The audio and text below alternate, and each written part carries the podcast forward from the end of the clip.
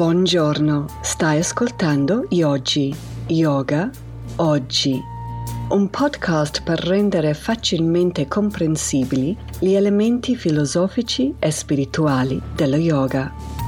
Quelle parole risuonano come un dolcissimo, ma al tempo stesso selvaggio, richiamo alla pratica.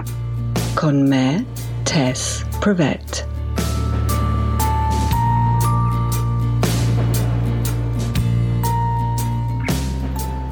L'episodio precedente temevo che era un po' pesante, no? Perciò mi ero promesso che questa volta vi avrei parlato di qualcosa un po' più jolly.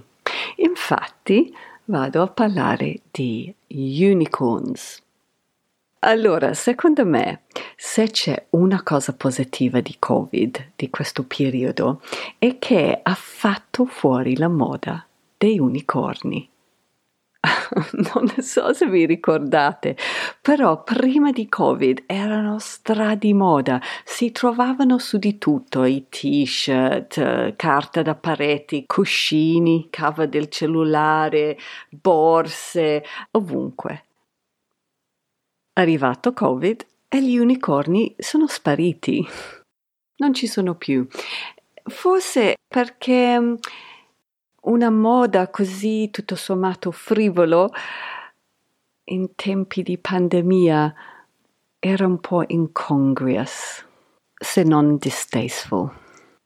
In più, forse, in un certo senso, questa moda dei unicorns indica un'infantilizzazione e posso capire eh, l'attrazione, come dice William Wordsworth, Heaven lies about us in our infancy. C'è qualcosa di divino nell'essere piccoli. Purtroppo quello che ci serve in un momento di pandemia è una grande maturità.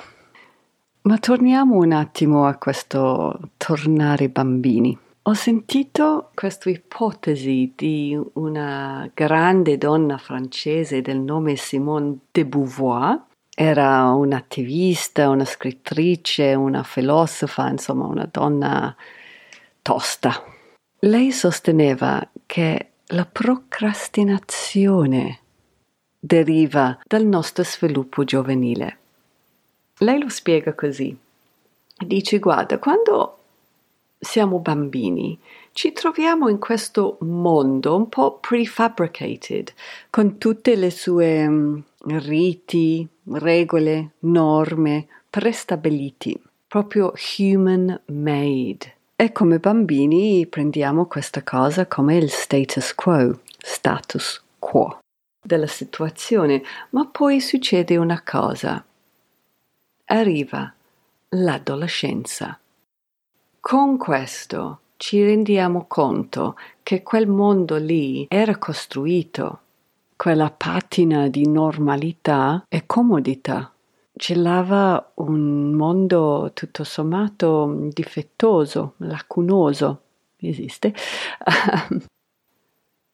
Secondo lei la procrastinazione deriva dal fatto che vogliamo tornare a quel mondo di comodità e di conforto. Tornare bambini. Visto in questa ottica sembra che la procrastinazione sia un rifiuto verso l'avanzare, quasi come un blocco verso l'evoluzione personale e perciò mi viene da dire anche verso il self-improvement, l'auto miglioramento rimaniamo un pochino Peter Pan. L'automiglioramento ci costa fatica. Tornando agli unicorni, è questa, boh, diciamo, insistenza nel rendere la vita, addolcire la vita, renderla per forza più jolly, eh? Ho letto un esempio di questo comportamento portato, nel mio parere, ad un estremo. Era un articolo nel giornale inglese The Guardian. ero un po' indecisa eh, se parlarne con voi perché è leggermente, come noi diciamo, rude. Però poi mi sono detto, oh, se si può leggere di questa roba nel giornale, posso anche parlarne qui sul mio podcast. E, cioè io mi butto, eh? perdonatemi. L'articolo parlava di queste capsule. Erano fatte di una sostanza un po' gelatinosa uh, che contenevano micro brillantini, no? migliaia e queste capsule si scioglievano con il calore.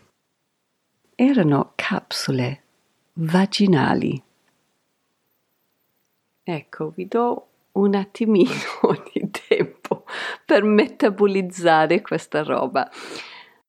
Allora, immagino che venivano inseriti prima di fare sesso e poi nel momento clou, puff, mi viene in mente quella canzone dei The Rolling Stones. Aspetta.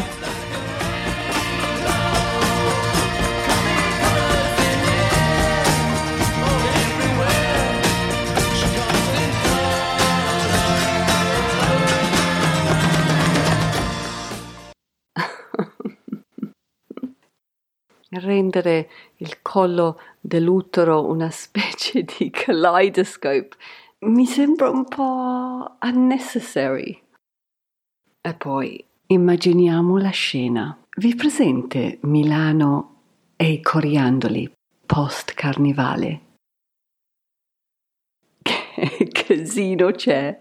Allora, io non so voi, però come lo vedo io? Le parti intime di una donna sono già perfette, esattamente così come sono non hanno bisogno di nessun tipo di miglioramento o artificiosità. Allora si potrebbe dire, ma sì, it's just a little bit of fun, e va bene. Eh? Non lo so, forse sono io che sono un po' conservative, C minuscolo ovviamente. Allora, piccolo avvertimento qua eh, per chi era interessato.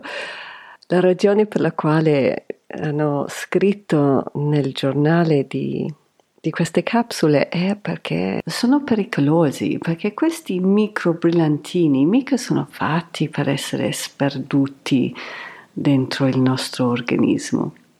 Infatti poi sono stati ritirati dal mercato. E qui vorrei tornare al discorso di automiglioramento, però quello un po' più yogico.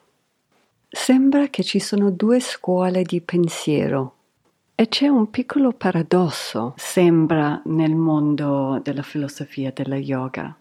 Da un lato sentiamo dire che siamo perfetti già come siamo e poi dall'altro canto sentiamo che c'è molto cambiamento da fare, molto room for improvement.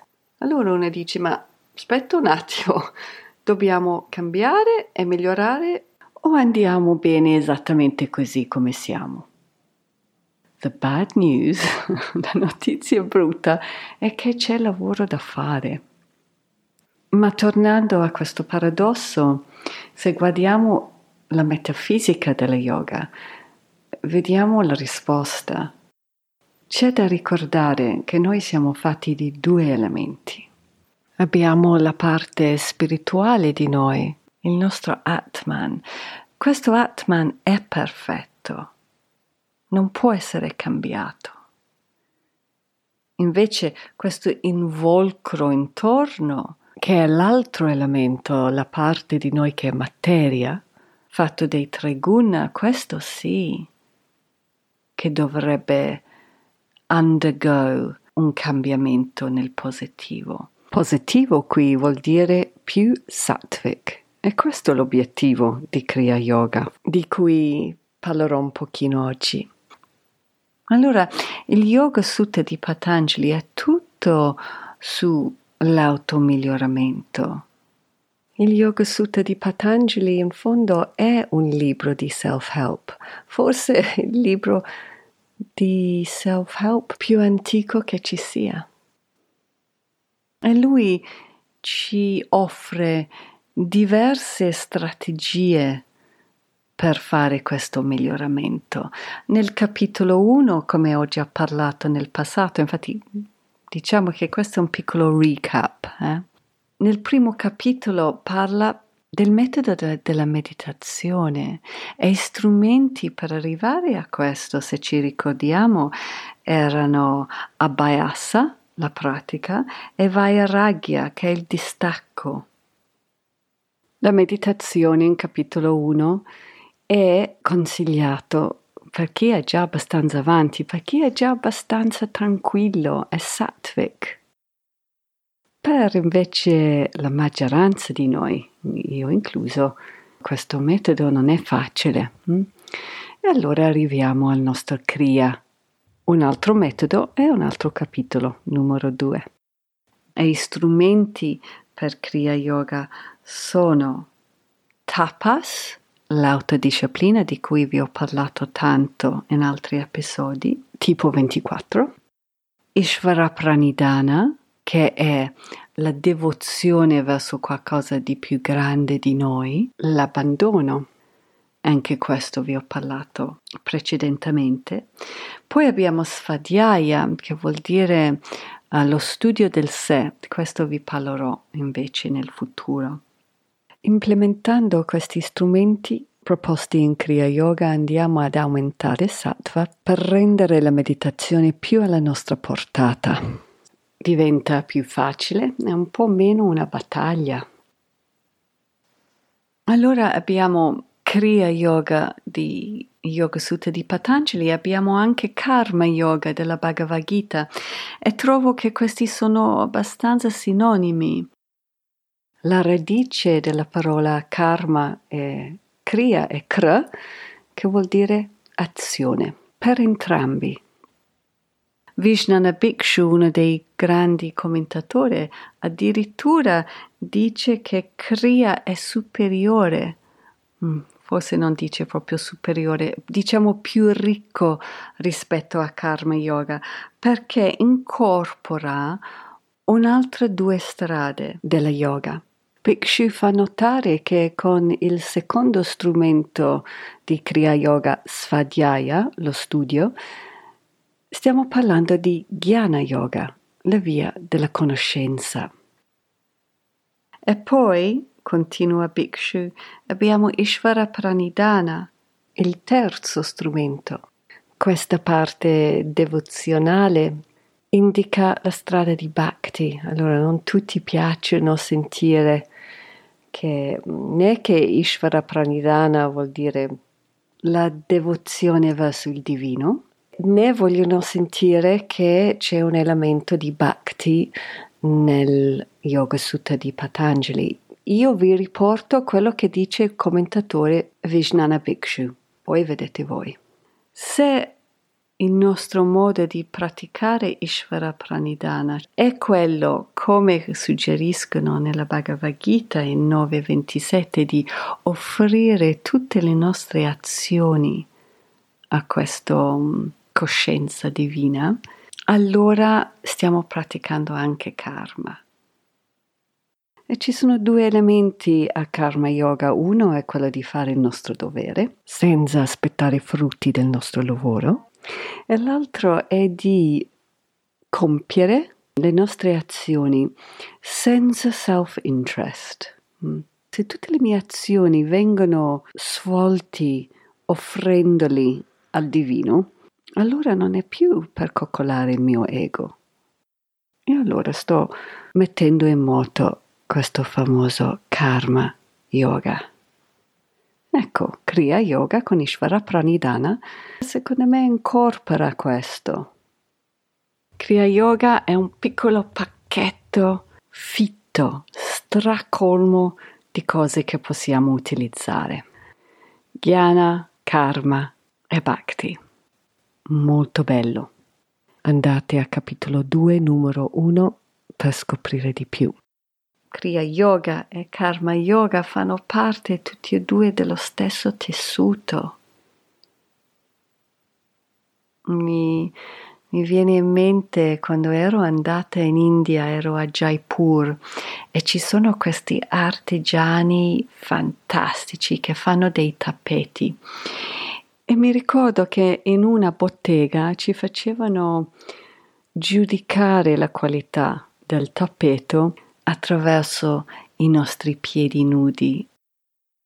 Serico, bellissimo, è una sensazione favolosa. E, ehm, e mi ricordo che soprattutto uno di questi tappeti, guarda, ce l'ho ancora qua questa roba perché non l'ho comprato, avrei dovuto comprarlo. Dice lei in modo molto non yogico. Comunque, mi ricordo questo tappeto, no? Che quando si. era un po' come il velluto, cioè quando passavi la mano in una direzione diventava un blu molto pallido, invece nell'altra direzione diventava un blu vivace, bright, pieno, um, quasi navy, ma super super intenso come colore. Era stupendo. Ecco, Kriya Yoga e Karma Yoga sono le due parti dello stesso filo, anche se sembrano diversi. Allora, Kriya Yoga, dice Patanjali in capitolo 2, ha degli ostacoli, dei klesha che ci, ci impedisce di migliorare, di andare avanti sul nostro percorso. E questi ostacoli sono asmita, che è l'ego, avidya, che sarebbe questa ignoranza, questa incapacità di discernere per capire la nostra vera natura. E questa ignoranza, questa mm, avidya è un po' l'ombrello sotto la quale troviamo tutti gli altri ostacoli. In due, tre, Patanjali parla di cinque in totale. Allora abbiamo avuto asmita, avidya e poi c'è raga e dvesha, l'attaccamento e l'avversione, due ostacoli enormi. Cioè non lo so voi, ma quello che vedo io è che con asmita e con avidya, non lo so, mi sembrano cose oltre la mia capacità di comprendere veramente il loro peso. Invece con Dvesha e Raga me ne rendo conto benissimo, cioè durante l'arco della giornata sono un po' come una palla da tennis sbattuta tra uno e l'altro nella vita di tutti i giorni. E questi due erodono la mia capacità decisionale, mi influenzano assai. Il quinto klesha, che si chiama Abhinivesha, e qui, secondo me, in un certo senso, torniamo al discorso degli unicorni.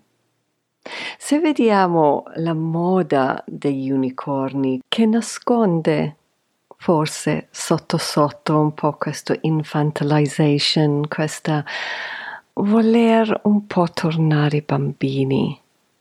In un certo senso stiamo parlando di Abhinivesha, che vuol dire la paura della morte. Sono forse le due facce della stessa moneta. Allora mi dispiace un po' che ho detto che avrei discusso qualcosa di jolly e poi ho finito invece con la morte. Spero che mi perdonate. Volevo tornare un attimino a questa cosa del um, self-improvement. Mi ricordo un allievo che era venuto da me e lui faceva questa cosa molto bella, una cosa spirituale dove si incontrava con questo piccolo gruppo, perciò stiamo parlando di Sangha, dove recitavano tutte le settimane un mantra insieme. Molto bello, però lui ha detto devo dire la verità, non è che ho visto questi grandi cambiamenti, era solo quando ho cominciato ad implementare delle azioni che sono poi sottolineati con un percorso di Patanjali, che ho cominciato a vedere dei miglioramenti dei cambiamenti anche nel mio comportamento. Questo mi è piaciuto tantissimo perché senza cr, senza l'azione, è difficile vedere dei miglioramenti. Come diceva la mia nonna, se non cambia nulla, non cambia nulla. Il mantra sì, assolutamente. Il sangha sì, assolutamente. Ma che azione stiamo prendendo per andare nella direzione giusta? Giusta in un'ottica yogica, eh? non dico che è così sempre per tutti, dipende cos'è il tuo obiettivo. Poi andremo a discutere anche gli otto anghi di Patanjali che ci danno un altro po' di aiuto per quanto riguarda le azioni. Io li adoro. È la parte, diciamo, più etica della, del Yoga Sutta di Patanjali. Nel frattempo proviamo a lavorare con questi tre aspetti di Kriya Yoga o volendo anche solo uno e poi proviamo un altro sperimentiamo con un po' di curiosità. A me piace questa cosa di un giorno alla settimana dedicarlo a una pratica. Magari possiamo provare con Kriya Yoga. Prossimo giovedì facciamo Svadhyaya. Comincio a leggere qualcosa che ha a che fare con la filosofia yoga o dedico la giornata a tapas. Comincio a vedere cosa posso rinunciare in quel giorno durante la settimana. E poi, per chi non lo fa già, Ishvara Pranidhana. E se non sapete come praticare questo, um, vi consiglio di ascoltare episodi 17, 18 e 26 che parlo un po' di questa cosa qua. Mi piace di pensare di Kriya Yoga anche come un po' una purificazione, un po' una, un togliere, fa fuori questi ostacoli. Il nostro lavoro non è di aggiungere nulla, no? non è di aggiungere i brillantini per intenderci, dobbiamo togliere togliere quelle cose, i klesha, gli ostacoli che fanno sì che non riusciamo ad arrivare a percepire la nostra perfezione. Bene, vi lascerò anche una piccola pratica per quanto riguarda la procrastinazione, cioè se quello semplicemente quando ci siamo in quel momento, senza autocriticarci, trovo interessante a chiederci cos'è che stiamo provando ad evitare, non nel senso del compito in questione, ma la sensazione.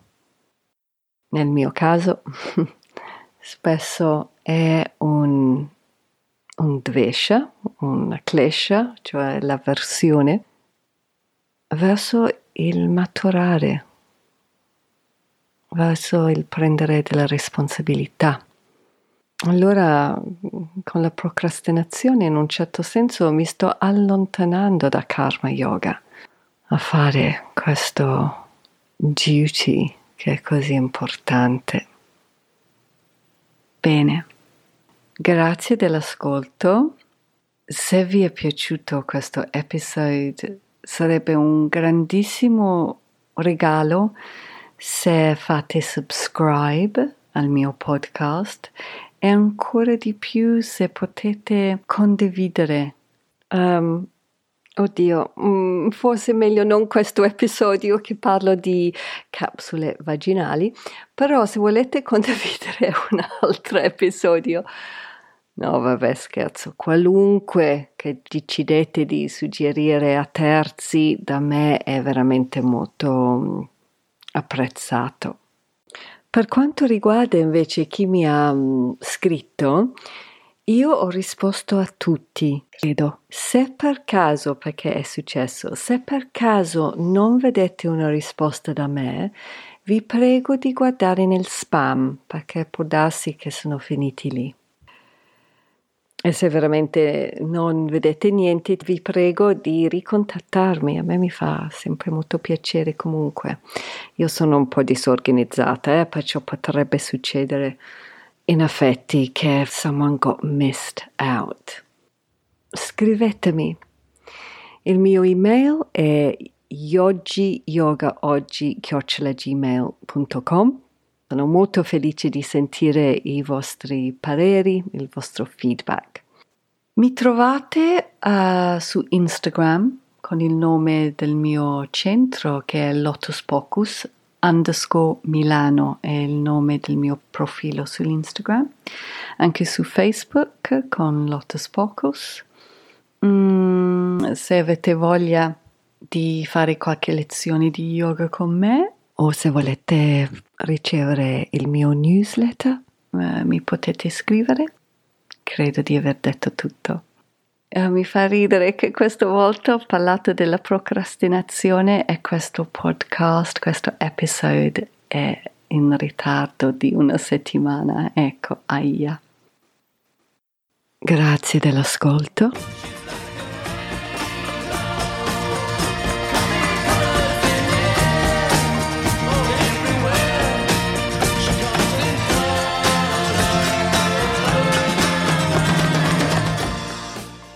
E alla prossima.